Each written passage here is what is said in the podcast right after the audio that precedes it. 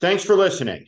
For earlier access to these episodes, access to Ask Me Anything sessions, and extended breakdowns of historical and current events, please consider joining our Warning Premium community by clicking the link in the description to this episode. Really pleased uh, today to be joined by Shannon Watts, who is the founder of an extremely important, effective grassroots advocacy group in the country, Moms Demand Action, has a membership of over 6 million. It is the first group uh, that went toe to toe with the NRA and stopped them cold in their tracks uh, over these recent years. But I want to go back uh, to the beginning when you founded the organization, Shannon, which was after Newtown. And it is a date I remember very clearly. Um, and I remember it also in the context of my whole life experience. And we're this we're the same age. We're we're both 52. Um, we were uh, just over 30 on 9-11. Um, from my perspective, the Newtown tragedy was the worst news event day of my life uh, there has never been a day that was as shocking, um, as unequal, as ununderstandable uh, as that as that day. It's the only time in my lifetime uh, that I can genuinely uh, remember a president of the United States uh, could not get through mm-hmm. uh, in a moment of tragedy and, and rightfully so. I had a first grader at that time, but he could not get through his his remarks, and I remember that vividly. And so, talk about your reaction to that day, um, the the shock of it, and and then what comes what comes next? Um, because what comes next is this amazing activism that has made a profound difference. I remember the day very clearly, clearly too, in part because it completely changed my life. Um, I had taken a five year break from a career in corporate communications. I was blending my family with my new husband's family. We have five kids between us. And I was actually getting ready to go back into the workforce. And uh, it was a very cold day in Indianapolis. I was folding laundry and I saw there was breaking news of an active shooter at an elementary school in Connecticut.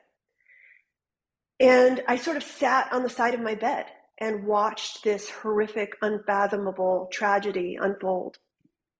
Even today, and I know it's happened since at other schools, but the idea that 20 children and six educators could be slaughtered in the in, in the sanctity of an American elementary school was truly shocking at that time in our in our nation's history. And I was like you, like so many other Americans, just devastated. I went to bed in tears. And I woke up the next day full of rage. I was so angry. You know, I had kids in elementary school too.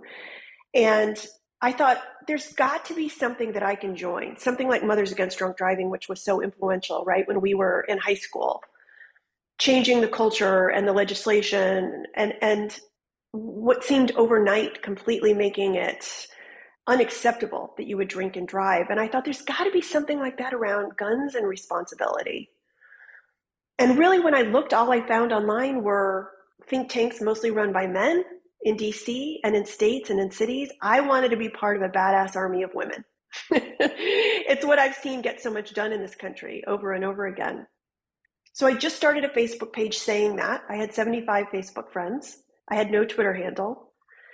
And my post went viral and that the you know sort of the rest is history i started this organization with perfect strangers from across the country who had the same idea i did that day which was we have to stand up to gun lobbyists in this country because if we lose our children we have nothing left to lose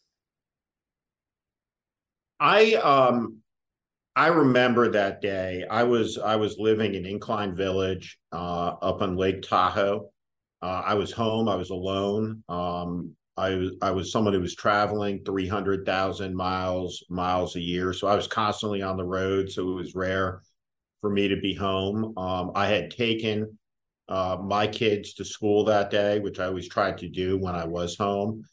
And there there has not been a day since and I think I'm not alone, like millions of of American parents, and I think it's our generation, right? It's the Gen X parents. Um, we did not grow up in a world where people were shooting up the schools.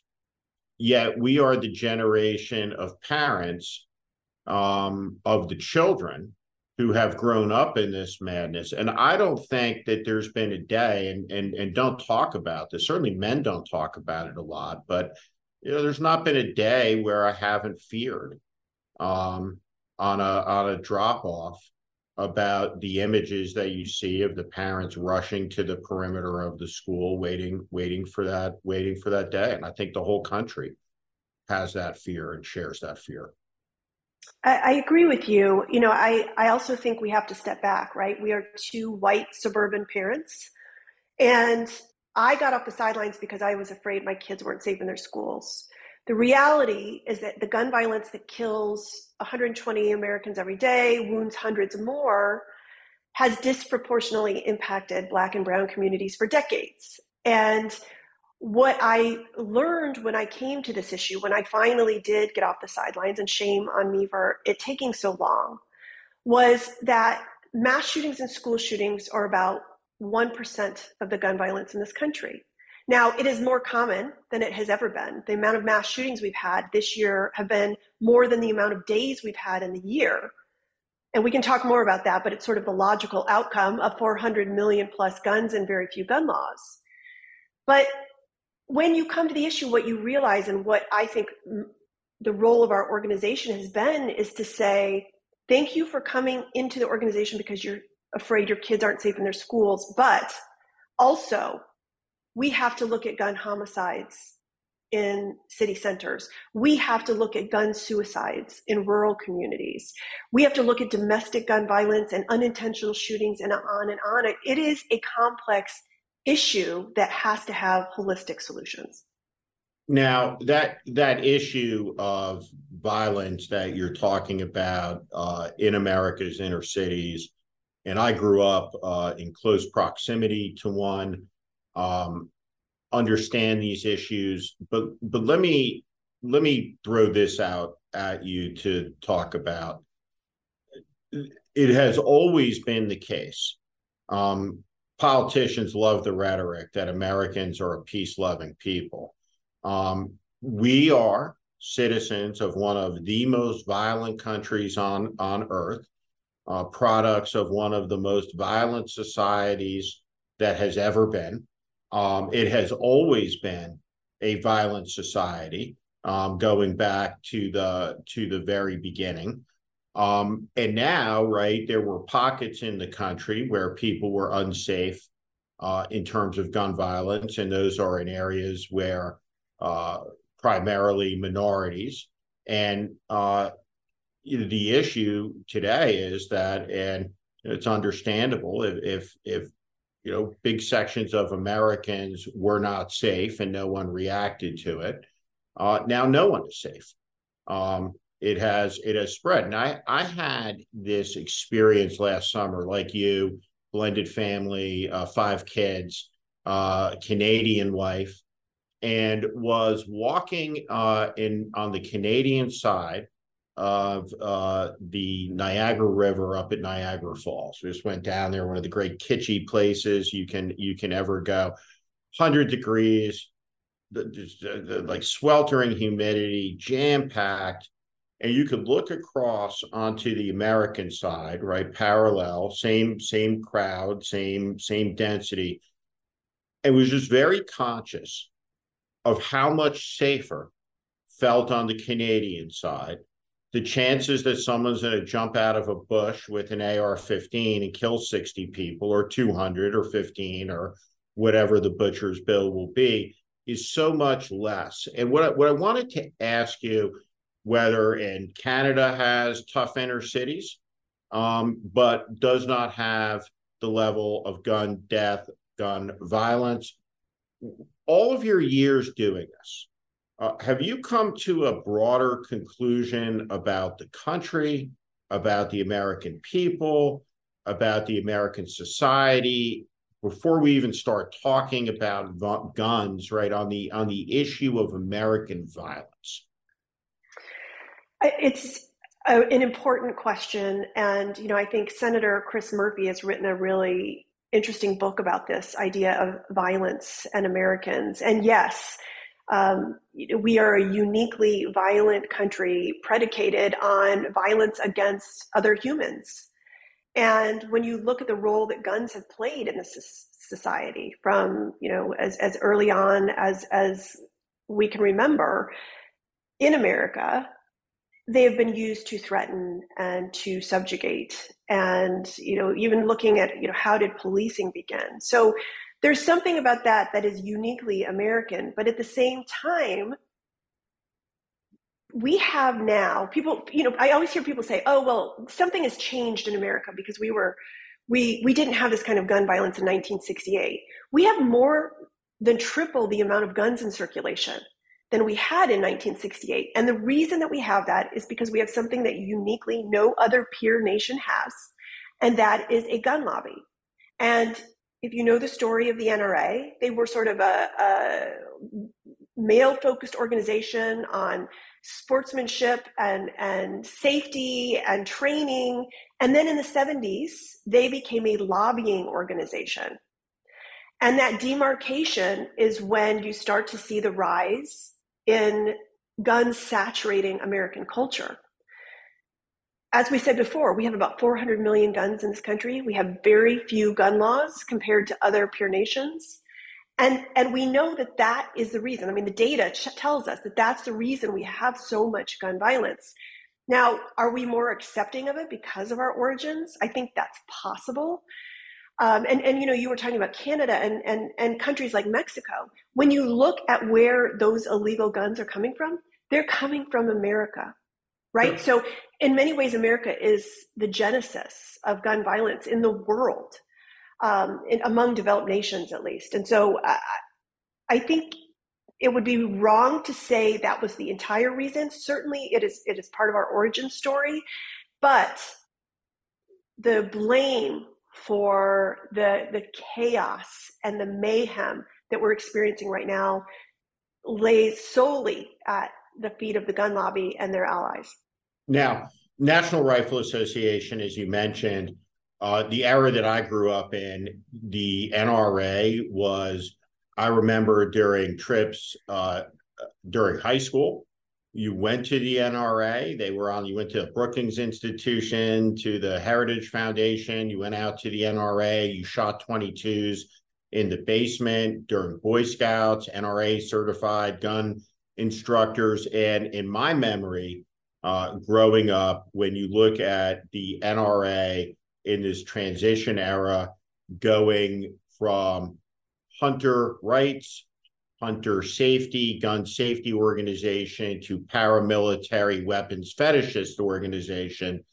Um, I, I have that pegged by memory later, and my my my real conscious memory is Ruby Ridge and uh, the reference to the jackbooted government thugs by Wayne LaPierre and George Herbert Walker Bush, Republican president, resigns on the spot from the from the National Rifle Association. Now, growing up with guns, um, gun owner like a lot of Americans in that era, it wasn't the AR-15. It wasn't automatic weapons, and in fact, anybody who was in love with their gun wanted to take pictures with their guns wanted to send Christmas cards out with their semi-automatic weapons. That that absolutely it did not exist in the in the culture and in the in the in the society. And in the mainstreaming of it, I think has had a disastrous effect. Do you have any thoughts on on just that piece of it culturally? Because if if you were a gun owner who who did those things in the 1980s you know, people would be, including other gun owners, would be very, very alarmed around you. Mm, uh, yeah, yes, and it's it's so interesting if you look back. I mean, you rightfully point out um, Waco and when the NRA doubled down and really kind of took the side of gun extremism um, in, in the culture. And you know, as recently as 1999, Wayne LaPierre is on video saying they don't believe there should be guns in schools and they support a background check on every gun sale. Completely upside down on that now. Um, but you can look at sort of incremental steps, you know, the NRA doubling down again after Columbine and nothing happening after the shooting of Gabby Giffords. There's all these little marks along the way that show the direction we're headed in. For me, I can remember when I started Moms Demand Action, I didn't realize that open carry at the time, I did not realize that it was legal in over 40 states with very little regulation. And so we would, in those early days, have marches and rallies and be surrounded by men carrying loaded AR 15s to try to intimidate and silence us. And this was a wake up call for, for me, for our organization to say, this is not acceptable in a, in a democracy. This is not societally acceptable. And the, the, the point when the NRA had to take a position on the issue of open carry came in, uh, it was, I believe it was 2014 we had volunteers who on Facebook were talking about having a membership meeting in Arlington, Texas. Gun extremists saw that. They showed up at the event. Uh, this made worldwide news, but they were out in the parking lot and they began to pull long guns out of the trunk of their cars and they were pointing them at the restaurant. They were taking pictures. They were posing. Um, and, and there was nothing the manager could do because this is totally legal in the state of Texas. They just sort of had to wait for these men to go away. And this made so much news that the NRA had to comment. And, and one of the NRA spokespeople said that open carry was downright weird. Gun extremists absolutely lost their mind, began burning their NRA cards, and they reversed course immediately within days and said, no, we support open carry. And, and, and that was sort of when the NRA, I think, went all in on gun extremism something that has happened in, in this country is that the, the NRA has been pulled to the right by other gun groups. So there are gun extremists in every state. So when I lived in Colorado, for example, they're called the Rocky Mountain Gun Owners. Every state has their own version of the NRA, and they're almost all to the right. Gun Owners of America is an example. Exactly. And that's a national organization that is also to the right. So they're pulling the NRA, just like the Tea Party pulled Republicans to the right in the 90s these groups have pulled the NRA to the right. And, and even though we have hobbled the NRA and they are weaker than they've ever been, they're hemorrhaging political power and dollars. Guns have become an organizing principle for the far right. It gets new people in the door. It gets dollars donated. It organ it it it, it, um, it excites the base around issues that aren't just about guns. And so we've kind of entered even a new sphere of this extremism. When when you think about the NRA and your your group, do you do you do you get satisfaction? I mean, I give you credit for it. I mean, your group has put them on death's door combined with the really unfathomable and unbelievable levels of corruption amongst the amongst the leaders. Do do you do, do, does the organization have a plan to finish them off? You know, it's been really interesting. We we have always said that the you know sunlight is the best disinfectant, and that um, our goal was to shine a light on how corrupt that the NRA is, and to make sure that people understood that they weren't acting like a nonprofit at the same time, as you said, there's been so many sort of self-inflicted wounds by the NRA, um, and and I think that the fact that they are so weak is a combination of those two things. What what we are we are seeing now, though, is that some of these other gun groups are picking up the mantle.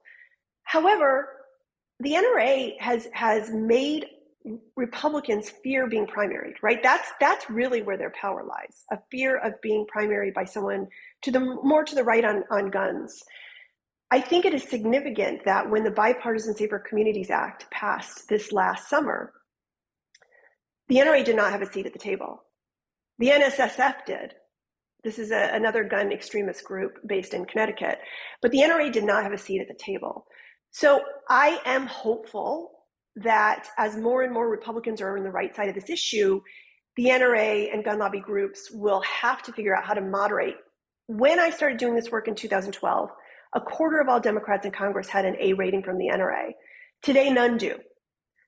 And 15 Republicans voted for the Bipartisan Safer Communities Act. That is unheard of. You know, going back to Manchin Toomey, which is a bill that was put forward after the Sandy Hook school shooting tragedy. It failed by a handful of votes in, in the Senate, including Democrats. None of those Democrats have their job anymore. Heidi Heitkamp, Senator Heidi Heitkamp, said she was voting against Manchin Toomey because she heard seven to one against the bill from her constituents. When the Bipartisan Safer Communities Act passed, Republican Senator Todd Young from Indiana said he was going to vote for the bill because he was hearing 10 to 1 in favor of it from his constituents, right? So that is a seismic shift in American politics. And I know it's taken a decade to get there, but we are getting to a place where, kind of coming full circle to the beginning of this conversation, Republicans are afraid to send their kids to school too. And they are going to vote accordingly. Mitch McConnell didn't whip the votes for the Bipartisan Safer Communities Act because he had a change of heart. He did it because he saw the polling and he is politically pragmatic and he knew there would be consequences for inaction. Now, um, there are a lot of women in America, a lot of women who are moms in America uh, who own guns, who are gun owners. You, when you when you talk to the gun owners out there for the for the purposes of this, talk to me about how you see that, right? When, you see a gun owner, is that someone you have an antagonistic disposition towards that they own guns, they're on the other side of it, of an issue that I have passion about? Um, I'm trying to convert them into being not gun owners, or I'm trying to convert them into being a gun owner who supports a political agenda that says we have to have some societal safety we're in the middle of this epidemic. We have to end the epidemic. How how do you think about gun owners? Are you recruiting them to the cause? Are you wanting to push them out of the organization and convert them? What talk talk about that aspect of it? No, you know, many of our, our volunteers are gun owners or their partners are gun owners. As we said, there's 400 million guns in this country. There are other peer nations with high rates of gun ownership and low rates of gun violence. Our goal is to restore the responsibilities that should go along with gun rights, responsibilities that have been stripped away over time by the gun lobby, by lawmakers aligned with the gun lobby. Um, we have many gun owners in our fold, more and more every single day. Uh, we have men in our organization uh, who proudly wear Moms Demand Action shirts. Uh, we have a lot of veterans in our organization. And we have them serve as spokespeople all the time. Um, you know, we can have high rates of gun ownership and low rates of gun violence. But we are seeing some red states go in the opposite direction. So we have now passed background checks. There's there, you know, federal law does not require a background check on unlicensed gun sales. We have closed that loophole in 20 states now, but at the same time, the NRA has now in more than two dozen states passed something called permitless carry. That allows people to carry hidden loaded handguns in public with no background check, no safety training, no permit. So responsible gun owners know that that is not what is included in gun rights. And so it's really important to have them be the ones advocating, I think, for, for stronger gun laws.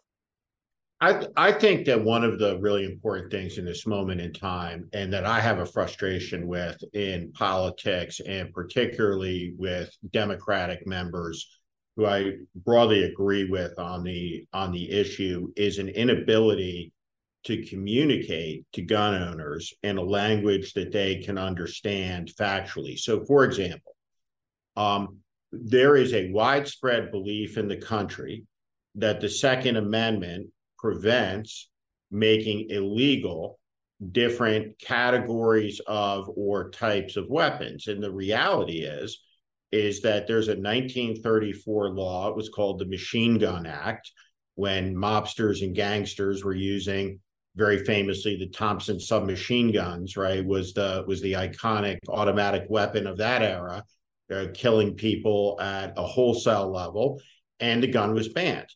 Additionally, um, if you own a shotgun and you saw off the barrel of that shotgun, that shotgun will become illegal under federal law under the 1934 Federal Firearms Act. Do, do you think that there should be a move, very simple, strip all the complexity out of it, hold up an AR 15 on the floor of the United States Senate, on the floor of the United States House, and say, this is the weapon that is overwhelmingly in the hands of the mass shooter over and over and over and over and over again hundreds and hundreds and hundreds of times. And we're going to put this gun on that list on a straight up vote. I, I think it's important to get people on the record. I, I, and I would say not even just on the AR 15. Let's get Republicans on the record on background checks, on red flag laws, on uh, disarming domestic abusers and stalkers. I think it's really important especially going into an election cycle, that we know where every single lawmaker stands on this issue. Um, you know, the the AR-15. I mean, there's it's a billion dollar piece of equipment. There's a reason that the gun lobby started marketing these guns, and let's be clear who they're marketing to them to: young, troubled men. If you've seen the ads, they say things like "Consider your man card reissued." They had saturated the market with handguns, and they had to sell a more expensive gun to people as, you know, kind of disguised as recreation. There's a reason we're seeing more violent gun crime being carried out with AR 15s, and that is simply because they are in more people's hands. And when you talk about the regulation of long guns, a lot of times that was considered a rifle for hunting. It wasn't considered an AR 15. So there aren't the same kind of laws that regulate long guns as there are handguns. Um, so there's a whole host of reasons.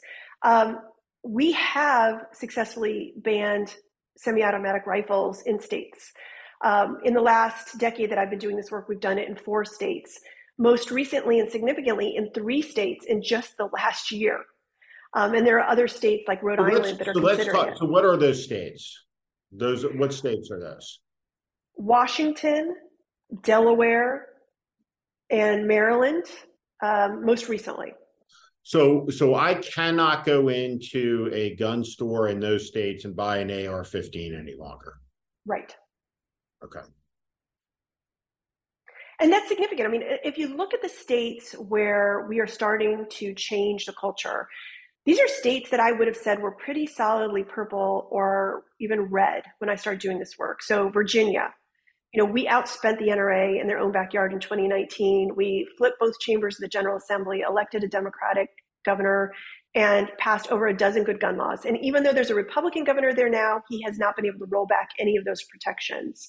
In a state like Colorado, um, where there was huge backlash after Governor Hickenlooper passed stronger gun laws in the wake of the Aurora Theater shooting, and Republicans were in charge of, of the Senate for many years once we were able to elect a gun sense trifecta in that state, Governor Polis has now signed over 10 good gun laws.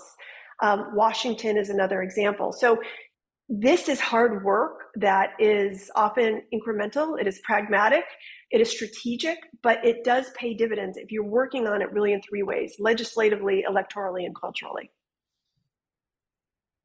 Do, you get down when you look at this issue through the prism of, on the one hand, indisputably, you have hurt the NRA, brought them to the edge of death, made a difference, changed the laws, but at the same time, we we have more mass shootings in this country in 2023 than we have days in 2023. I know that time is of the essence. Every single day, over 120 people are shot and killed in this country. It isn't like other issues where, you know, it's not a matter of life and death every minute. But at the same time, I have been a full time volunteer for a decade because I know we're winning. And I, I know based on the polling we do of our own volunteers that you know they stay for the same reason. I think if you just are looking at the mass shootings and you're not someone who's working on this as an advocate, it looks like it is getting worse. And certainly the gun violence is. But at the same time, we're making significant progress to pass life saving laws. We've passed over 500 good gun laws in the last decade. Uh, we've stopped the NRA's agenda every year, 90% of the time for the last eight years in state houses. Um, and and culturally, you know, we've educated over eight and a half million families about secure gun storage. So all of that is incredibly life-saving work that would not have happened if Moms Demand Action hadn't started back in 2012. Um, and and the fact again that we're seeing more Republicans be on the right side of this issue, right? We don't win until um, everyone, Republicans and Democrats alike, vote the right way. So I am always hopeful I think too often after a shooting, you know, we there are people who buy into this gun lobby rhetoric of "you are hopeless, you are helpless, nothing will ever change." They're hoping that that cynicism leads to inaction. And I also think there's something to be said for the fact that um, we are not we are not numb. We are we are traumatized. We are constantly exposed. You know, if you are afraid when you drop your kids off at school that you might not be able to pick them back up because they've been killed you are traumatized. Are there, I think it's important. Studies are there studies on that that that you've partake partaken in that the organization has that that have assessed that i mean it's not it's not that i you know and i'm not trying to personalize this i don't walk around in an abject state of fear but i think there's a latent state of anxiety i know i mean i grew up uh, in a in a town in northern New Jersey where you just um, if you it was just a just a part of the world that you were just always present about what's going on around you, right? Like any big city um, that you that you should just self just aware. Um, I find myself in a mall in other places, hyper, hyper, hyper aware, constantly vigilant, uh, looking where the exits are. And I, I, guess like the question is, am I am I an outlier? Am I outside the bell curve? Am I off the wall? Is there, you know, am I am I too much? Or, you know, am I am I very much in the mainstream on on that? It's certainly not something we really have a conversation about.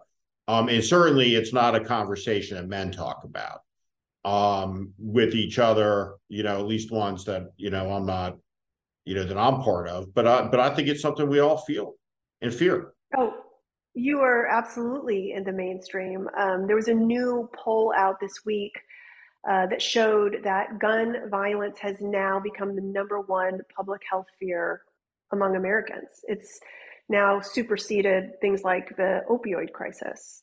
Um, and so this is very much top of mind. And I can just tell you anecdotally that we have uh, four volunteers who have run for office and they're now lawmakers in Missouri, and they were campaigning in a pretty rural area of the state, and they were knocking on Republicans' doors to talk to them. And these Republicans said, Please put your signs in my yard because I am so afraid for my kids' safety. So I do think that this is just in the zeitgeist now, and, and in part because we've seen such horrific tragedies just this year. Um, and and what, what we need to do as activists is now to convert that into understanding where your candidates and your lawmakers stand on this issue. If you go to gunsensevoter.org, we, we can show you where everyone that you have the option to vote for, where they stand on, on the issue of gun safety. Um, and then it needs to translate into real re- repercussions for people like you were talking about the extremists who are posing for Christmas cards or uh, the, the Tennessee congressman who, after the shooting um, at the elementary school in, in Nashville, said, We aren't going to fix this. He said, We are not going to fix this. There has to be consequences for that behavior. Yeah, I mean, he's in the line of work. I mean, he's in the wrong line of work, right? Whatever, right? Like, you know, whatever it is that you know he wishes to do for his vocation right it's he's just in the wrong line of work if he right if he believes that because it's a massive you, massive problem. how can you be a lawmaker who doesn't believe law make, laws work um when you look at this issue, and, and you rightfully said it's a billion dollar industry, uh, the manufacturers are enormous funders of the of the gun lobbies and the and the extremism. Um, what is their soft underbelly from a liability perspective, from a legal perspective, to bankrupt them? And is there an approach, a strategy going at these people? Like uh, when we, you know during the 90s people went at the tobacco companies. Yes so the gun industry learned from other special interests right? Alcohol tobacco. And what they learned is the best way to go bankrupt is to be able to be sued and so they went to congress and they were given protection uh, they were given an immunity from liability uh, from president uh, george bush jr and they have this immunity that no other manufacturing industry has in this country. Um, it is very difficult to sue gun makers, even for false advertising. Um, but but there have been workarounds. The Sandy Hook school families have, have found a workaround um, and and are going through the courts. But what we have done is to go into states and change state law. This this immunity is called PLCAA, also known as PLCAA. That's the federal immunity given to the gun lobby. We have been able to go into states, starting in New York State, and carve out that immunity at a state level so that gun makers can be sued. Uh, we've done that now in a handful of states, but it is a template for other blue states um, that are passing other good common sense gun laws, this becomes part of that toolbox. How important is California in this fight as the biggest state in the country um, where laws can be made change, the state that also has the scale on these liability issues to bankrupt, should it choose to do so, all these gun manufacturers um, on state liability legislation if they went after them. I mean, California is the eighth largest economy in the world. Uh, it would it would be a nuclear weapon superpower state if it was its own country. Um, how important is California on the on the leading edge of of gun control legislation, gun safety legislation? You know, as an as an example, out for the country. It's very important. I always say that uh, there are two petri dish dishes. The the gun lobby's petri dish is Florida, so they go in there and pass the worst laws possible and try to extrapolate those to the rest of the country.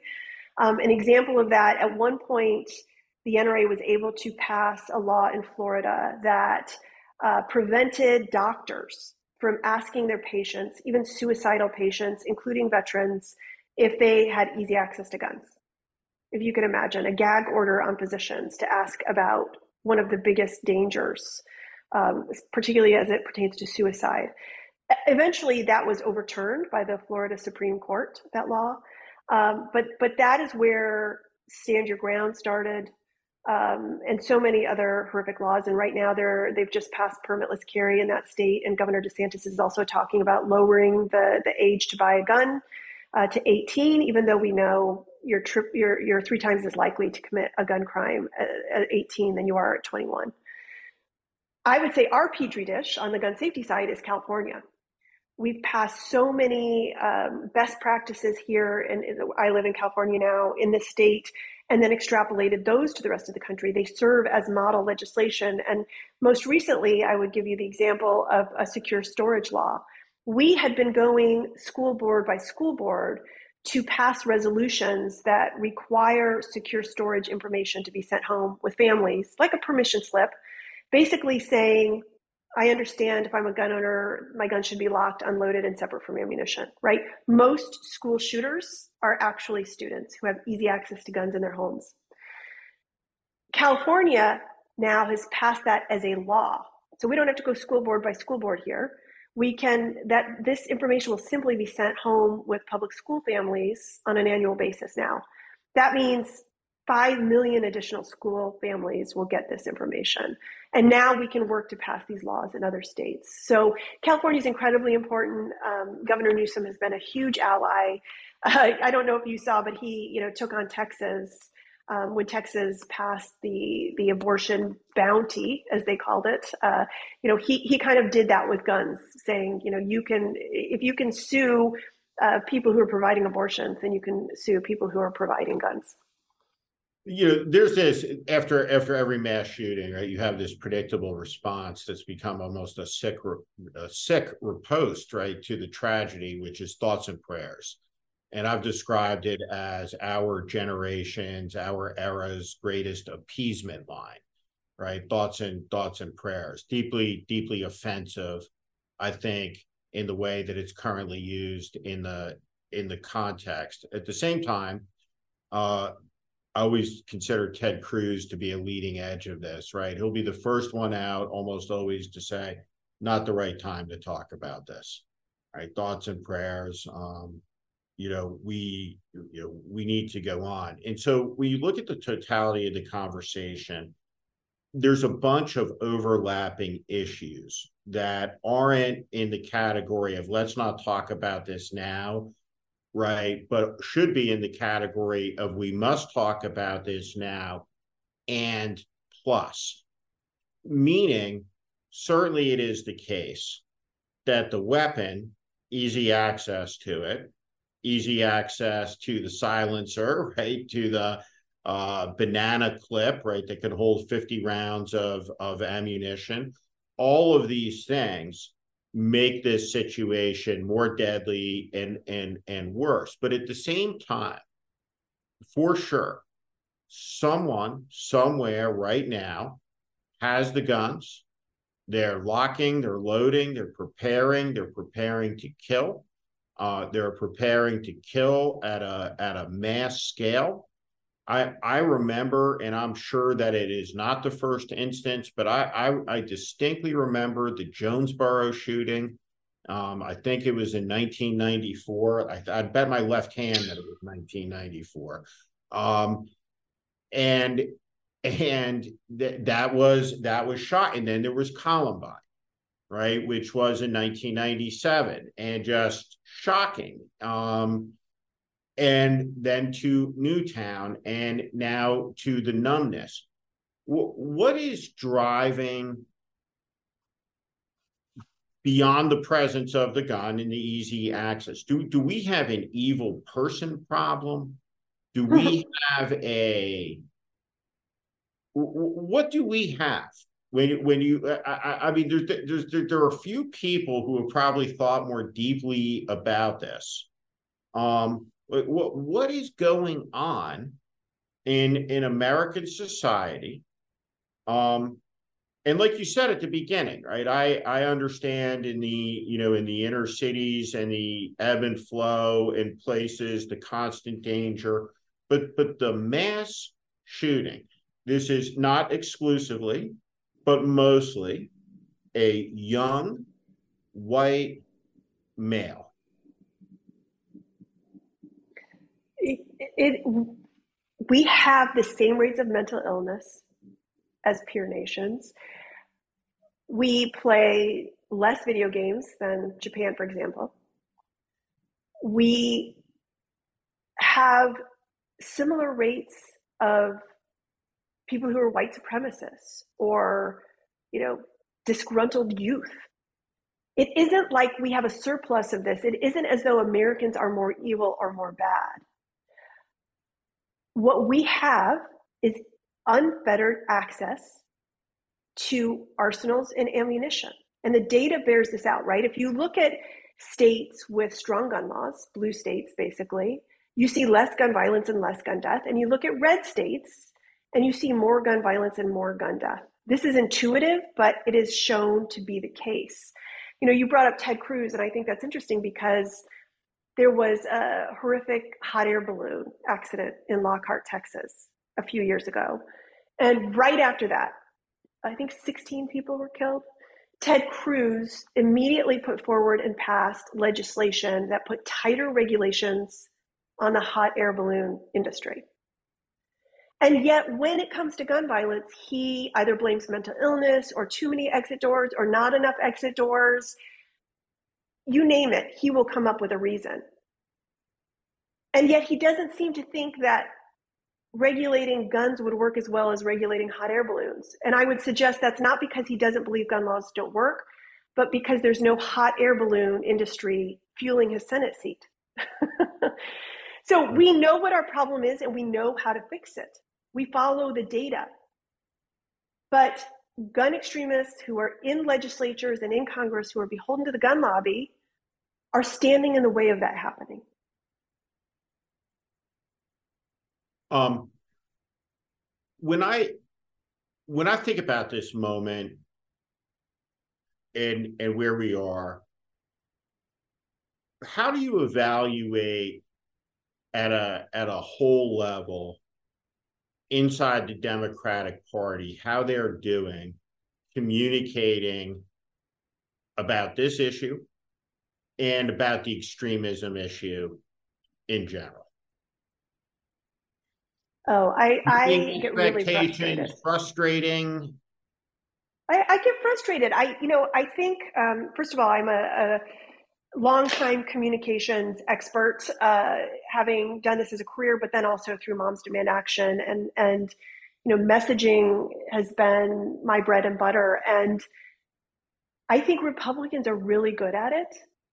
Just sort of saying the same thing over and over again in a unique and interesting way uh, that is compelling to people, sadly, even when it isn't true. I don't see Democrats as unified, as clear, as compelling. I think it's political malpractice to let Republicans take the high road on crime.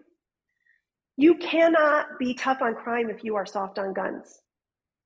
And a lot of the reason we have so much crime is because of the, the Republicans who have weakened our gun laws over years and years. This is the logical outcome of that, what we're experiencing right now.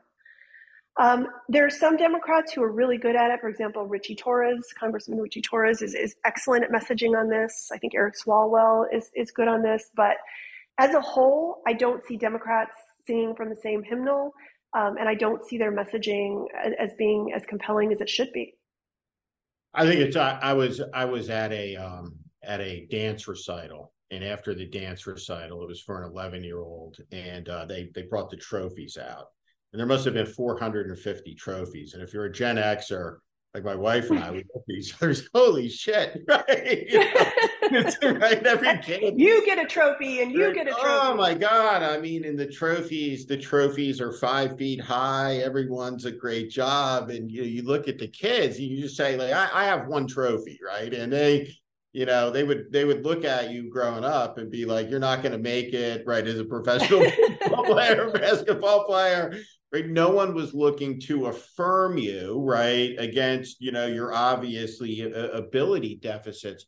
I, I bring it up like good naturedly but i i do think that when you when you look at this issue right you look at donald trump and his longevity you know his endurance is that in a two party system right it's the job of the party that he's not part of to do away with this extremist movement and it's not done away with right? We're coming up on the 10 year anniversary and we're rushing into another election cycle where everything is on the on the ballot again uh everything. And uh, it's a uh, it's a fraught time with with all of that. Well and he you know based on uh, his cnn town hall uh, he will be running on guns uh, he mistakenly said there's 700 million guns in this country and, and that the genie was out of the bottle and there was no way to fix it. And I think he said something really strange like uh, it's important to have these guns for entertainment purposes.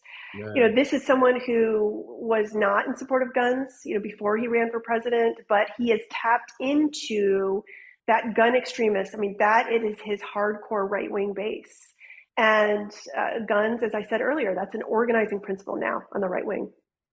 And I think, and I think it's like the liability laws and all of these have to be targeted as well. It's clearly, yes. the, you know, it's clearly the soft underbelly of it all. In in your perfect world, um, you go back and you look at Aaron Sorkin scripts. If I was advising someone in an election cycle, I say go watch some West Wing episodes and use some of the President Bartlet speeches. What what would you like a a president to get up in front of the country and say fearlessly about about guns about this about this moment? What would what would satisfy you? Well, uh, the first thing I, I, I want to say is that the, the Biden Harris administration has been better on this issue than any administration in history. Um, I do think President Biden has been pretty fearless in wrapping his arms around the gun safety movement, understanding they helped elect him to office, um, has not been afraid to talk about an assault weapons ban.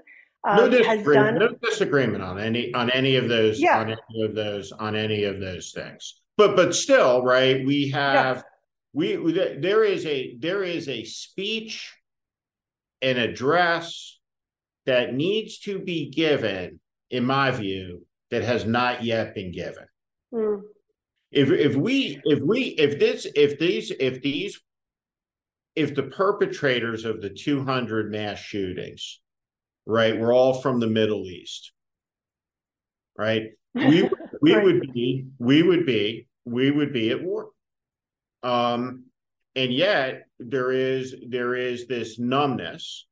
We we went to I, I think one of the most extraordinary aspects of all of it is is we we went to war for 20 years uh, after an attack that killed 3,000 Americans. Hmm. How, how many Americans will be killed this year by guns?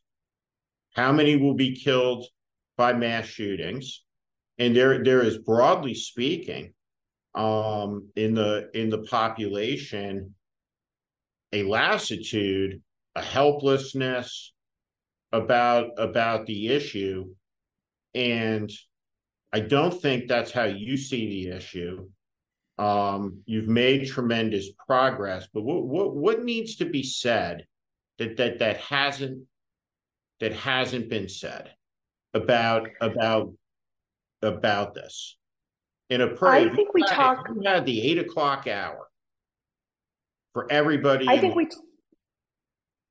I think we talk a lot about the data and a lot about the science but I don't think we talk enough about the emotion. This is a moral issue. Uh, Senator Chris Murphy, after the, the Buffalo and the Uvalde shootings, went on the floor and said, What are we doing here? What are we doing? In other words, who are we that we have come to a point in this country where children and, and people of color are slaughtered in places where we should feel safest, where Americans on a daily basis don't feel safe because we've allowed gun lobbyists to write our gun laws. Who are we? What are we doing here? And I think we have to appeal to the silent majority's sense of moral clarity. This is a reckoning.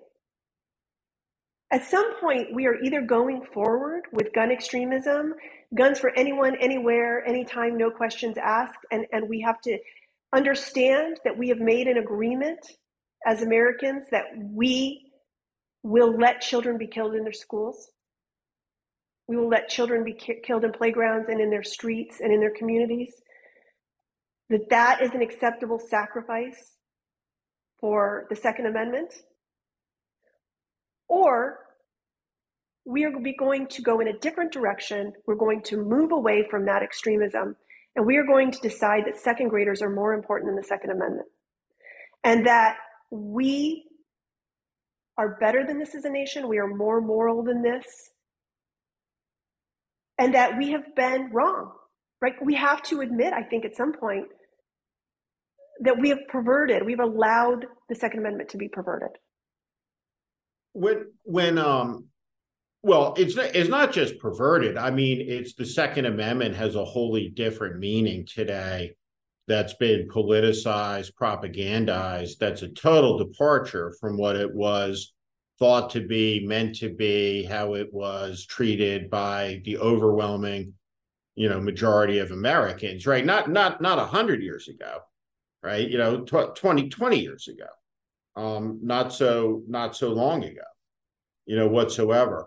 I wanted to I wanted to ask you about how you think about the power of mass protest movements and marches as as an effective way to communicate. Like personally, I think it would scare the shit out of a lot of Washington politicians. And and the type of march I'm thinking about is the moratorium march against the Vietnam War in 1973. And that was the march that probably ended the Vietnam War. Um, it was different in its complexion. It wasn't a hippie march, wasn't a student march. It was middle America marching under the American flag, right? It was the mainstream of the country. It was the silent majority.